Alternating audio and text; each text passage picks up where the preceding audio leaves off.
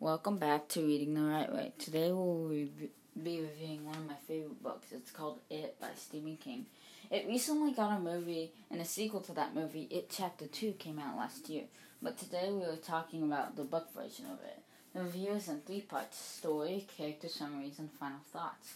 Let's do this. There's some spoilers in this review, so if you don't like spoilers, you should probably just quit. Part 1 Story. In the 1950s, in the town of Derry, Maine, lives a kid named Georgie Denbrough. He lives with his brother Bill, who has a stuttering problem. One day, Bill makes Georgie a boat. That exact day, it was flooding, so Bill couldn't go with George, so he gave Georgie a raincoat. So, Georgie goes outside to where his boat can float on the side of the sidewalk. He later falls in a hole, and Georgie tries to get it, but he meets a clown called Pennywise. He tries to get it back, boat back, but he fails doing that. And he gets his arm bitten off and he dies. Bill and his friends investigate Georgie's death and the missing kids around that area. They later defeat it, but they think something is suspicious. 25 years later, they realize it is still alive and they killed it for real for the final time. Next is character summaries. Bill Denbrough is Georgie's older brother, and after Georgie dies, he sets out to find him but fails. So he meets a group of friends in a group called the Losers Club. I will be discussing all of Bill's friends and summarizing what they do. Richie Tozier is a nerding, troublemaking, loudmouth kid. Richie is the class clown of the group. He ironically has a fear of clowns and goes up to be disc jockey.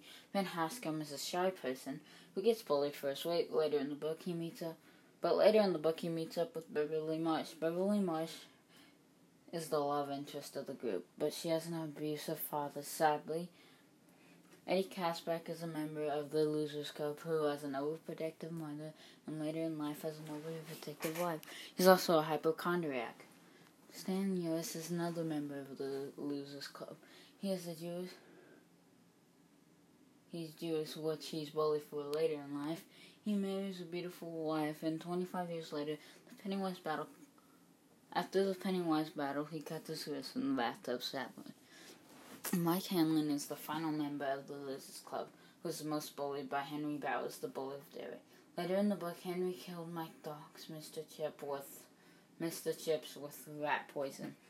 Final thoughts. This book is amazing with the way Stephen King writes. He pulls you into the story, and sooner or later, you're almost to the end. The backstory was amazing, and how they transitioned 25 years later. I recommend reading this book.